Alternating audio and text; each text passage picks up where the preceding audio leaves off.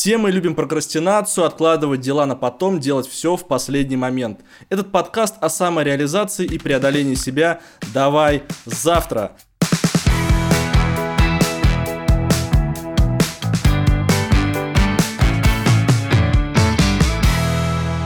С вами ведущий подкаста Слава, всем привет, это я, и голос Олимпиады «Я профессионал» Алисий. Тема нашего выпуска – факапы. Что делать после неудачи?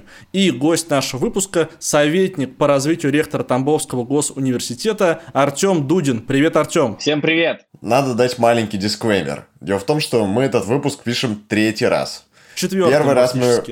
Четвертый? Да, четвертый. А, а ты считаешь не, неудавшиеся записи, которые не состоялись? Если мы заходили по ссылке, и они не состоялись, то считаю. При этом я помню только два. Да, поэтому я тоже считаю, что мы пишем всего лишь третий раз. Значит, история такая. Первый раз мы записали выпуск, и что-то случилось со звуком. Технически был брак, и мы решили перезаписаться. Мы перезаписались, но наши прекрасные звукорежиссеры потеряли файлы записи, поэтому у нас ее нет. И вот мы пишемся третий раз. Э, как вы заметили, у Славы все плохо с математикой. Это мы выяснили еще в выпуске про 7 мифов о студентах. И тут тоже как бы все пошло не по плану. У нас просто я... высшая математика. Я дошел до этой точки в университете. Я понял, высшая математика это просто любая математика плюс один. Так вот, в этот раз все тоже пошло не по плану, потому что лично я проспал, Артем на запись опоздал, Кормил детей. Да, один э, с руки. А один Слава красавчик. Вот, но первый вопрос. Артем, часто ли в твоей жизни случаются факапы, кроме случаев с нашими записями?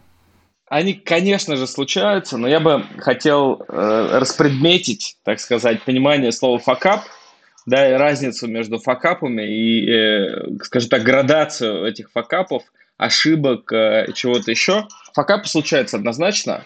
Факап – это что-то мелкое, незначительное, что можно э, поправить и над чем можно, грубо говоря, посмеяться, и то, что не несет больших последствий за собой. Кстати, мой факап номер два, вы слышите, соседи начали сверлить стены или что-то еще. Такое ощущение, как будто они сверлят не знаю, тоннель здесь. Скоро у нас появятся новые гости выпуска. Да, судя по всему, да, они скоро войдут. Возможно, они делают картинную галерею. А, это наилучший вариант, но мы не в Питере, прости, поэтому, скорее всего, они делают Subway. Итак, вот что мне кажется насчет факапов. Э, да, определение. Факап первое – это что-то незначительное, то, что можно поправить, в общем-то, над чем можно посмеяться. Следующая градация, наверное, такая большая ошибка – это то, что а, иногда может быть непоправимо, иногда может быть поправимо, да, но то, что несет такие более серьезные последствия. Есть еще такой термин траблы, то есть это череда, наверное, небольших факапов, трудностей и так далее. Именно, да, такая череда э, с определенными последствиями. Вот это, наверное, сленг, который я хотел распредметить. Поэтому, да, однозначно в жизни они случаются. Но, слава богу, таких крупных ошибок или факапов все меньше, меньше, меньше, наверное, потому что уже учишься подстилать э, какую-то соломку. И, кстати, вот о чем я хотел сказать, о чем мы не говорили раньше. Это не знаю, я бы назвал это комплексной ошибкой или, не знаю, комплексным факапом. Это когда на разных уровнях в один момент происходят сбои системы, сбои каких-то ситуаций, и это приводит к какой-то глобальной ошибке или катастрофе. К сожалению, это пример того, э, как случается авиакатастрофа или что-то такое крупное, когда на разных уровнях произошли небольшие ошибки, факапы, все что угодно, задержки – и все это системно складывается в одну большую ситуацию, катастрофу. А давай примеры. Слушай, вот давай по факапу. Была у меня ситуация, я работал в протоколе чемпионата мира по футболу, а, а протокол занимается всеми высокопоставленными гостями, типа президентов разных стран. В оргкомитете Сочи, ой, не Сочи, а в оргкомитете чем 2018 было два, два здания. Один в Лужниках прям, а другой на, напротив парка Горького. И вот мне дали срочное задание отправить документы, перевести к совещанию там, президента оргкомитета, э, протокольные документы. Я срочно поехал. И в момент, когда я отдавал документы, я на ресепшене не сказал, что это, условно, лично в руки. И те, кто сидел на ресепшн, автоматически подумали, что эти документы нужно переслать в другой офис. А там каждый там час документы циркулировали. Я привез, получается, срочные документы, их срочно отправили в другой офис. Вот, и мне звонит руководитель, типа, Артем, где документы? Срочно. Я говорю, я все сдал, я все правильно сделал. Говорит, нифига, где они, типа, не, не могут найти. Ну, в итоге оказалось, что такая заминка произошла. И это такой, как бы, это факап, вроде бы ничего сверх там, знаете, грубо говоря, люди не умерли, да, но это там срочно человек поехал опять там довозить, там целая проблематика там создалась, да, определенная. Это вот такой факап. А ошибка была, вернее, э, факап был в том, что я, когда отдавал документы, не проговорил девочкам с ресепшена и сказал, слушайте, это вот руководителю в руки на совещание к 11 утра. И я пытался, знаете, искать себе оправдание, что нет, да это они тупые, да я все сделал правильно, что я там просто отдал документы, все типа хорошо. Вот. Но потом уже, когда ты с собой, сам с собой остаешься, ты, ты как бы разбираешь, в чем ты на самом деле не прав, что ты мог бы делать по-другому. В общем, оказалось, вот, это факап. Траблы, то, что я сказал. Слушайте, это знаете, как бывает, с утра проснулся, на 5 минут позже встал или на 15 минут позже встал. У тебя начинается, там, не знаю, кофемашина сломалась, Э, споткнулся, опоздал, э, кофта не поглажена, утюг не работает, автобус перед тобой уехал, такие череда событий, ты думаешь, а, почему, за что, для чего? Вот, это, ну, такие небольшие траблы. То есть, когда одна цепочка за собой тянет другие. Но из ошибок, ошибки я бы, наверное, сказал то, что, знаете, у меня бабушка хорошая фразу сказала, в жизни может поправить все, кроме смерти. И вот ошибки это что-то, знаете, наверное, для меня это какие-то, может быть, э, ссоры, это какие-то, может быть, слова, которые сказаны, их вроде их уже не вернуть. Это что-то, какие-то поступки, которые ты сделал, которых ты на протяжении долгого времени потом э, жалеешь.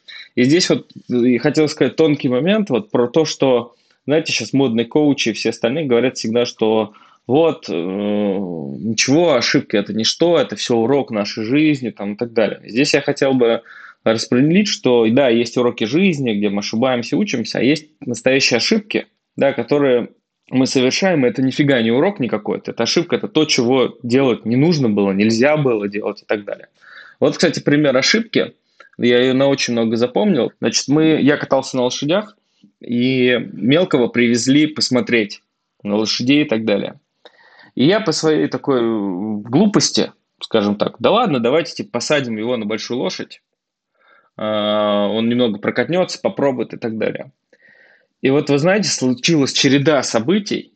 А, значит, мы посадили его на лошадь. Лошадь вела со мной себя спокойно, но иногда, знаете, брыкалась, пыталась меня скинуть.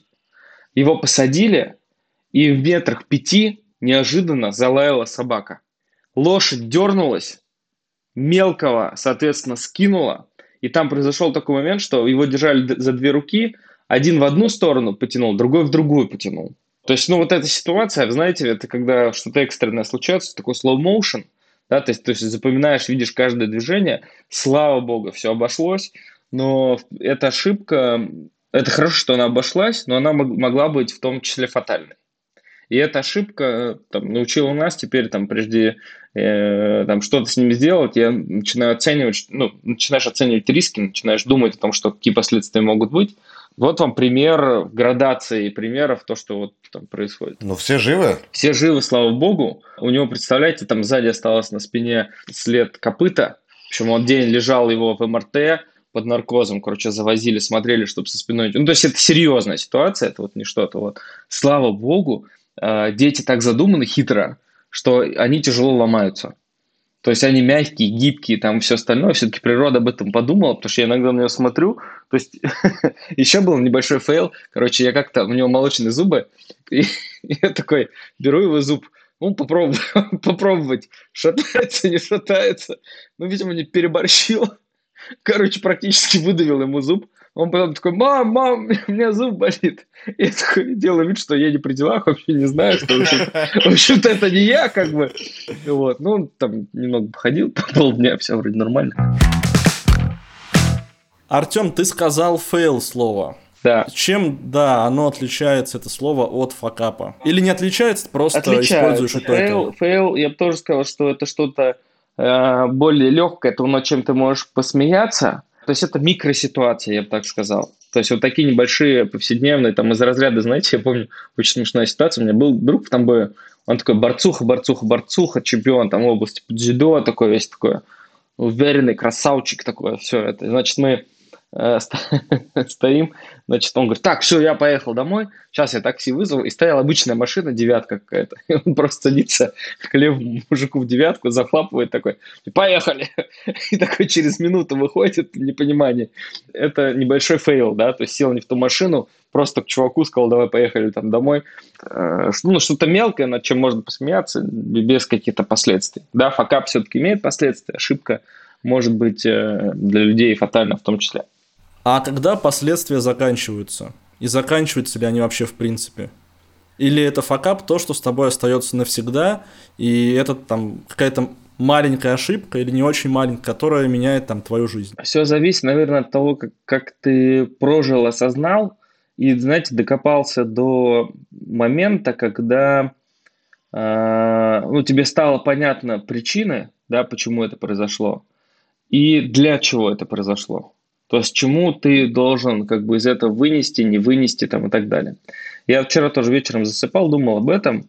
И я еще, знаете, что понял? Что вот ошибки какие-то, фейлы, факапы, неважно, как это назвать, они еще даются для того, чтобы мы, э, знаете, так как говорит фраза такая есть, знай края и не падай. Чтобы человек знал края да, то есть что правильно делать, что неправильно делать, что ведет к хорошим последствиям, кто ведет к плохим последствиям и так далее. Поэтому, к счастью или к сожалению, у человека скапливаются с его жизнью вот эти, грубо говоря, края ошибок, да, или края вот этих ситуаций каких-то, за которые он просто вспоминая то, что он испытывает после этой ошибки или там неудачи или чего-то, он говорит, не-не-не, я лучше как бы не буду этого делать пример с детьми, которые, да, огонь, они же не понимают, что такое огонь, им хочется потрогать, им хочется, ну, то есть у них что, что-то, в чем можно играть, да, они дотрагиваются, обжигаются, слезы, сопли, и потом от этого огня они как уже с осторожностью на это смотрят и так далее. Вот примерно то же самое с ошибками.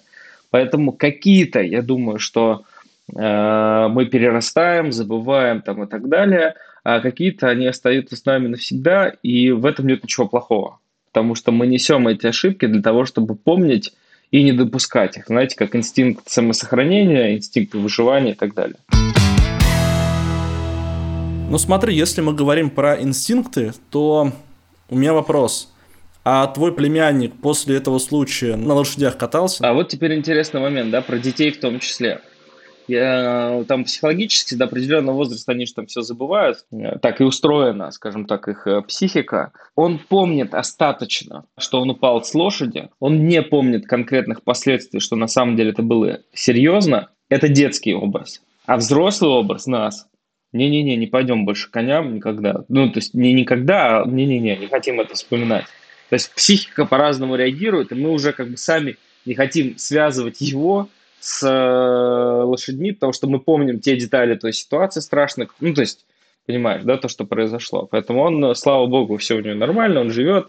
И я думаю, на самом деле мы с вами э, не помним много ситуаций, когда мы с чего-то падали, что-то с нами происходило. Это остается только в памяти наших родителей и там старших, старших людей вокруг нас. Как так вышло, что у Артема детей нет, а он сидит про детей рассказывает, а у меня ребенок есть, а я сижу и не рассказываю. Ладно, да нет, у меня вопрос-то на самом деле такой. Э, Артем, получается, что опыт – это сын ошибок трудных? Что, собственно, дают ошибки? Ой, сложный вопрос. Я бы по пунктам тебе ответил. Первое, они дают границы. Знаете, вот ты сделал какое-то дело, как, знаете, в детстве у нас было, ты что-нибудь там э, натворил, и тебе совестно – вот тебе как-то совестно внутри, думаешь, блин, ну, нехорошо там. Или сейчас даже уже во взрослом э, возрасте там какой-нибудь сказал какое-нибудь слово такое, ну, на эмоциях, там, или как думаешь, эх, блин, ну, не очень хорошо. И вот эти ошибки, я как сказал уже, первое, они дают границы твоего внутреннего понимания, как бы ты мог поступить и как бы ты не хотел поступить еще раз. Это первое. Второе, они дают границы вот эти, да, что такое хорошо, что такое плохо. Каждый здесь определяет плюс-минус свое. Третье, наверное, что дают ошибки. А, ошибки дают нам точку осмысления, когда ты раздумываешь над тем, что привело к этой ошибке, какие могут быть последствия после ошибки, да, и где здесь моя роль в этом всем, где роль другого человека, где роль там обстоятельств и так далее. То есть они учат нас анализировать вот эту ситуацию вокруг нас. Четвертый пункт, зачем даются ошибки, знаете, как говорится, когда твое дело, оно у тебя идет легко, ну, оно у тебя идет, как бы, да, у тебя получается, тебе это интересно и так далее.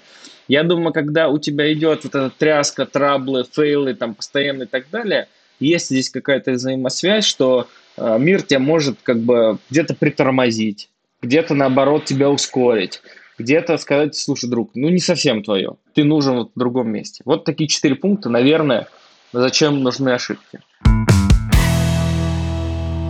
Вот, кстати, у меня интересный вопрос к Славе. Укус яблока знаний в райском саду – это ошибка? Это нарушение правила. У нас новый Это термин. другое. Есть правила, есть условия жизни вот на определенной территории, и ты за нарушение правил получаешь некоторые последствия. И ты знаешь, что ты эти последствия получишь. Ну, потому что все равно тебя когда-нибудь так или иначе за это возьмут. В общем, ошибка для меня это то, что не до конца осознанная история. Ну, когда ты не хотел косячить, ну так произошло, что ты накосячил. Вот это ошибка. Потому что, ну, то есть изначально в этом есть то, что ты не хочешь делать плохо, но получается так. Вот в этом ошибка. То есть неосмысленная... Э, да, не, это неосмысленная Не специально косяк. проведенная сила. То есть так получилось, что я вот там ошибся, сделал и так далее. А что мы тогда назовем, если человек осознанно сделает что-то? Преступление? Нарушение. Ну, нарушение или преступление. Но мне кажется, вот если там играться со словами, то преступление – это через что-то переступить, это значит, что поставить себя выше, чем, ну, не знаю, кто- кто-то еще. Не, ну а это нарушение... иногда переступить норму какую-то. Да, да. А нарушение это когда ты ну, в порядок вносишь осознанно хаос. Ну вот так бы я бы, наверное, разделил. Угу. Интересная мысль, мне нравится про то, что ошибка нечто неосознанное, которое происходит. А вот этот формат, да, это может быть, наверное, так оно и, и есть. Называя что-то ошибкой, мы даем оценочное суждение к этому? Э, я думаю, что да, вполне себе. Ну, у любой ошибки, факапа, происшествия, э, фатальной ошибки, системной ошибки есть э, некоторое количество признаков. И если этим признакам э, все это дело соответствует, то, конечно, почему нет? Как бы мы назвали какое-то событие безоценочно, то есть какой термин у нас существует, чтобы мы назвали что-то безоценочно, не называя это ошибкой, мы бы как это назвали? Слав, к тебе вопрос. Сейчас Слава должен э, выступить в своем классическом амплуа и сказать, здесь вопросы задаю я. Нет, просто интересно, правда. То есть вот мы, нас, мы говорим с вами, ошибка это оценочная, да, то есть что-то условно мы понимаем, что примерно негативное, да, что, в общем-то, наверное, не должно было произойти э, и так далее. Да почему негативное? Я считаю, что ошибка – это самое классное, что вообще может быть. Вообще, ошибки – это двигатель опыта и двигатель прогресса. Условно говоря, э, мы учимся и получаем опыт исключительно через ошибки. Если мы все делаем идеально, мы ничему не учимся. Если мы ошибаемся, и как бы другие люди нас при этом поправляют и говорят, что вот так, так, так, вот так вот не надо, то мы из этого извлекаем опыт. Как еще извлекать опыт, если не ошибаться? Одно дело это когда ты э, совершаешь ошибку, фейл, факап, все что угодно. Осознаешь ее, исправляешься, и это влияет на твою качественную продуктивность, это одна история. Соответственно, я его воспринимаю очень позитивно.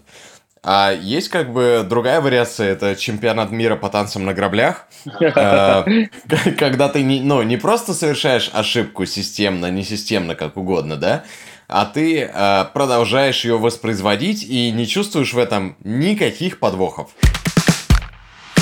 Все эти мысли меня натолкнули на вопрос к Артему. Как ты считаешь, для успеха что важнее? Совершить большее количество ошибок или меньшее? Чтобы это было сложнее, приведу пример спортсменов. Вот есть опыт. Понятно, что ошибка, она приводит к тому, что ты теперь знаешь чуть больше, чем до этого. Но любая ошибка в спорте чаще всего приводит к поражению. Век спортсмена не очень долгий. Это, знаете, мне один человек задал вопрос, а кто сказал, что мы должны страдать? Кто вообще сказал, что мы должны в своей жизни страдать? Кто это придумал? Что мы должны выживать, Почему нас не учат тому, что мы рождены для того, чтобы быть счастливыми, чтобы наслаждаться жизнью там, и так далее. И это подводит к мысли, а зачем мне страдать и выживать, когда я могу просто жить? И зачем мне руководствоваться принципом, что типа вот, чем больше ошибок, тем там я лучше, тем я круче, чем я сильнее, если можно просто делать хорошо, просто делать там то, что тебе нравится, твои дела, и ошибки и так будут самостоятельно случаться. Я тебе приведу пример просто с боксом. Вот это хороший пример с боксом. То есть зачем тебе пропускать много ударов, совершать кучу ошибок, не бояться типа пропускать ударов, там типа тебе пофигу, эта ошибка чему-то учит. Нифига удар в голову не учат. Ты должен учиться не принимать эти удары. Ты должен учиться уворачиваться, уклоняться, сальтстеп, э, шаг вперед, шаг назад там и так далее, и атаковать.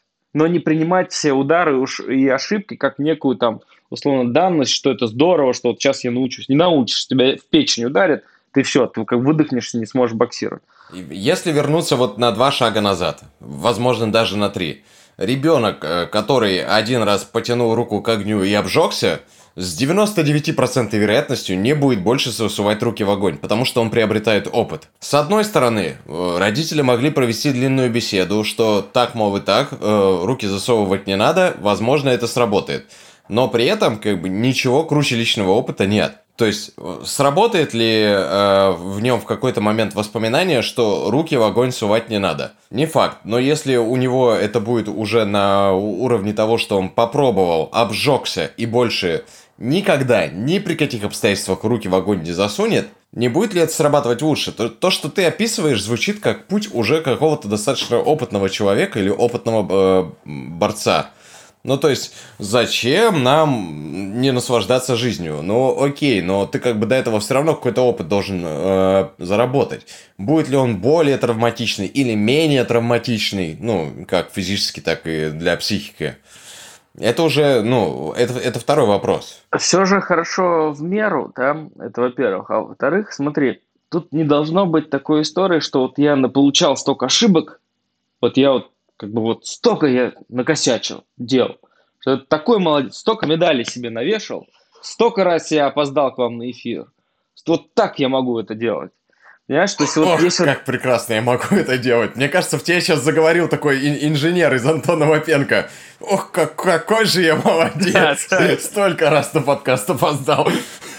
Столько ударов пропустил. Вот да, э, и второй момент, знаешь, это история про зачем ошибаться, когда можно стараться делать нормально. Вот, наверное, в это, то есть, грубо говоря, это как навигатор. У тебя есть навигатор, вот ты как бы точку поставил, туда-то хочу, там, да? Зачем тебе заезжать какие-то не туда специально, а для того, чтобы что-то узнать там и так далее. Не у тебя и так эти ошибки случаются по жизни, да, то есть какие-то. Поэтому, наверное, моя версия, Слав, э, что лучше совершать наименьшее количество ошибок, потому что если ты совершаешь наименьшее количество ошибок, значит, ты, наверное, что-то понял изначально. Да, то есть, значит, ты изначально делаешь что-то, ну, то есть, правильно, понятно и так далее. А возможно, ты взял изучил э, предыдущий опыт, изучил ошибки других людей. А может быть третий вариант. Третий вариант, что генетически ошибки наших предков в нас заложены. И, например, ребенок может не сувать руку к огню не потому, что он уже туда ее сунул однажды, а потому, что на подкорке у него отложено, что поколениями люди от этого только страдали. Ну, слушай, ты, ты сейчас говоришь о каких-то, типа, естественных э, рефлексов, но, как бы, есть естественные, есть приобретенные. Ты сейчас говоришь 100% о приобретенном. Ну, то есть, как бы, не совать руки в огонь, это 100% приобретенный. Я видел ребенка, который совал руки в огонь и видел родителя, который успел вовремя подхватить. я сразу спросил, слушай, а не проще было дать возможность руку-то в огонь засунуть? Это же опыт. На что он сказал, что, конечно, проще, но э, мне проще сейчас не ехать в больницу, не, не покупать специальные мази, не, не перематывать ему э, руки и, и так далее. И не получить шрам ребенку. Ну, это пацан. Это был пацан, поэтому, ну, пацанам э, шрамы не так страшны. Старая притча, я, я не знаю, хорошо это или плохо, когда, э, значит, сын вождя д- д- доверили шаману, и он ехал на лошади, упал, повредил ногу и стал типа калекой. Ему сказали, и шаман сказал, я не знаю, хорошо это или плохо.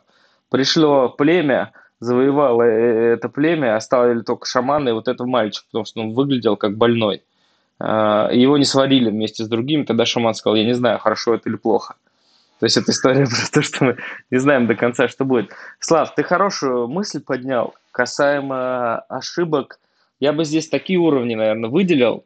Это, не знаю, память ошибок народа, память ошибок культуры, да, а, память ошибок страны, память ошибок Homo sapiens, условно, там и так далее. А, это вот как с рыбаками. Вот я честное слово. Я отвечаю, что рыбаки, которые сейчас, вот люди, которые хотят сейчас рыбачить, это были рыбаки, не знаю, мне кажется, генетически лет там 500-600 лет назад. Ну нахрена сейчас современному человеку идти на рыбалку? Понимаете? Вот, а ведь их тянет вот их тянет, они не могут без рыбалки. Понимаете? Или вот охотники там. Ну, какая охота и рыбалка? А вот их, понимаете, их генетика зовет. Дай-ка я пойду посижу. Еще и зимой, понимаешь, идут. Ладно зимой, когда они, например, в, в конце апреля, когда лед Идут уже лед, практически да, весь растаял, да, да. они выходят Да. туда. То есть и их генетически ничего не мучат, понимаешь, что их пару людей уплыло, там и так далее. То есть вот есть какая-то генетическая память в том числе. Вот вам пример в том числе, ну даже э, мы э, недалеко отпраздновали, да, э, День Победы в том числе. И вы знаете, я думаю, что это очень культурно на нас, э, много на нас наложило, в том числе, да, каких-то вот э, и воспоминаний, не только воспоминаний, и тех ошибок, в том числе, которые были созданы. То есть я не хочу просто тему поднимать, да, еще отдельно, но однозначно мы что-то помним, и однозначно что-то генетически, культурно внутри нас передается. Вплоть до того, что мы помним какие-то ошибки наших семей, нашего рода, я бы так сказал, которые мы интуитивно где-то оберегаем, мы помним чьи-то вот эти вот какие-то ошибки рода, мне кажется, это все есть. Вот я начал вспоминать, когда я в первый раз услышал слово ошибка. А я думал, что ты начал вспоминать, когда ты первый раз по- по- побежал на мамонта. А, извините. Ничего, мы тебя принимаем таким, какой ты есть. А? Мы принимаем Алисию такой, какой она есть, или он есть, или кто он там. Мы его любим, Алисия. Да, да. Потому Ага. что он наш голос. Да, да. ага. И я начал, начинаю вспоминать, и я понимаю, что в детстве мне никто не говорил слово ошибка. Если я там профокапился в чем-то. Тебе говорили факап? Нет, ну ты не прав, там, ты, не знаю, там, плохо сделал. Но не было слова ошибка. Вот я прям не помню слово ошибка.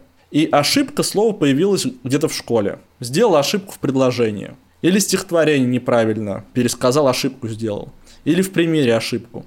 И здесь у меня вопрос. Количество ошибок, которые мы совершаем уже во взрослом возрасте, зависит от нашего образования и вообще в принципе от образования. Артем об этом э, говорил, а я просто хочу дополнить, что вот, собственно, почему важно изучать историю. Пока ты учишься в школе, ты не очень сильно понимаешь, ну, история, история, там, это было непонятное время, почему они так делали, зачем они так делали, это, это кажется все неважным. По моему опыту, люди начинают погружаться в историю, изучать историю уже в более сознательном возрасте, когда хотят понять, как так произошло, что условно наша цивилизация стала такой. Не помню в каком журнале, но ребята делали очень подробный разбор, что привело к изобретению айфона. Причем там от самых э, древних времен, там от камней. И такой гигантский таймлайн, и в итоге появился iPhone. То есть э, реально важно изучать историю. Потому что история, опять же, нас учит тому, что местами она циклична, местами какие-то события уже происходили, и ну, мы можем предсказать, что если поступить вот так, то будет вот то, а если поступить вот так, то будет вот это. Вы знаете, я все больше начинаю верить в математику, потому что, наверное, вот ошибка тоже выводится из какого-то уравнения. Уравнение факторов. В том числе одним из пунктов уравнения является неизвестность, да? то есть течение обстоятельств и так далее. И чему учит образование? Да? Образование по-хорошему учит первый пункт анализу, сопоставления фактов, причин, следствий и так далее, как следствие да, выявления результатов, что привело и так далее. И второе, учат набором механизмов, то есть как в шахматах, да, набор ходов, набор как бы ситуаций, Когда ты понимаешь, что, ага, примерно вот будет, наверное, вот так, может случиться вот это там и так далее. Поэтому, да, образованность уменьшает количество ошибок на какой-то процент, э, но не исключает. Еще вопрос. Вот во всех примерах, которые ты приводил, Артем, на ошибку указывал кто-то внешний. Не ты сказал, вот я совершил ошибку. А вот во всех историях там, ну, кто-то заметил ее сначала, и ты на нее обратил внимание. И потом идет уже самоанализ, ты анализируешь, где ты ошибся и что ты мог сделать по-другому. Вопрос. Ошибка это то, на что нам указывают и замечает кто-то? Или ошибка это то, что заметил я? Сейчас жесткий пример тебе приведу. Вот нацисты. Они же думали, что они делают правильное дело. И они же шли, грубо говоря, делать это дело условно, в их понимании, как бы честно за страну и так далее. И только когда прошло время, указали, стало понятно, да, то есть внешне, то, что в момент совершения ошибки ты же считаешь, что ты делаешь все правильно. И пилоты, которые, не знаю, что-то делали не так с самолетом, они думали, что они делают все правильно по инструкции и так далее. И как раз-таки ошибка – это расслоение того, что нужно было сделать, и то, что ты сделал правильно на тот момент. Как ты думаешь? Вот когда это расслоение происходит, вот здесь и происходит вот эта некая ошибка. Поэтому, отвечая на твой вопрос, я думаю, что в момент, когда ты совершаешь, ты же думаешь, что ты там правильно делаешь, да, и ты стараешься наверняка делать правильно, да, поскольку мы возвращаемся к мнению, что ошибка – это то, что ты сделал неосознанно, не специально, да, но ввиду там некоторых факторов. А вот уже если ты делаешь это специально, понимая последствия, да, осознавая, это уже преступление, условно, ну или что-то там, как-то идентифицировать. Ошибка – это э, становится понятно только тогда, когда наступает последствия этой ошибки. Да, и, э, к сожалению или к счастью, последствия могут быть долгоиграющими. То есть это из разряда того, что ты в машине что-то установил не так, криво там, да, ты вроде бы ездишь, ездишь, ездишь, но в какой-то момент ты попадаешь на кочку, и то, что было установлено неправильно, там вываливается, выскакивает, и, в общем, едет весь механизм. То есть вот есть же э, в том числе там исторические вещи, которые только сейчас раскрываются, да, большие. Понятно, почему, да, в чем ошибка, что было не так сделано и так далее. Я вот в последнее время тоже думаю про полководцев, да, условно, вот, которые во время там, э, военных действий тоже люди совершают ошибки, да, тактические, стратегические и так далее. Ну, там, э, РЖФ там и все остальное, да, то, что вот не смогли там где-то правильно все это выстроить, да, результатом стала ошибка. Но в тот момент, когда они это делали, они же делали это, старались сделать наилучшим образом, да, то есть они делали это максимально, как вот делают все хорошие дела в том числе, но сделали ряд ошибок. Ошибку или они, ну, они просто проиграли? Но бывает же такое, что встречаются два спортсмена. Один в этом бою сильнее, а другой чуть слабее. ошибка это причина, наверное, проигрыша. Знаешь, как у бойцов, часто там бойцы, не бойцы, спортсмены говорят, что я совершил ошибку, да, то есть как в уравнении, знаешь, не ту цифру поставил там и так далее, не вышло в итоге победа. То есть ошибка это вот про это. Победа и ошибка, ну, разные термины, скажем так, разные плоскости понимания. То есть победа иногда ошибка другого и умение воспользоваться этой ошибкой. То есть, да, как в дзюдо. Не туда ногу поставил, ты ошибся с движением, тебя в этот момент подхватили. Результатом твоей ошибки э, является победа. Алиси, вопрос к тебе. А как участники Олимпиады «Я профессионал» работают над своими ошибками? Ох, слушай, все работают по-разному. То есть э, мы даже видим случаи, когда кто-то над ошибками не работает, а, а продолжает э, участвовать в чемпионате мира э, по, по танцам на граблях.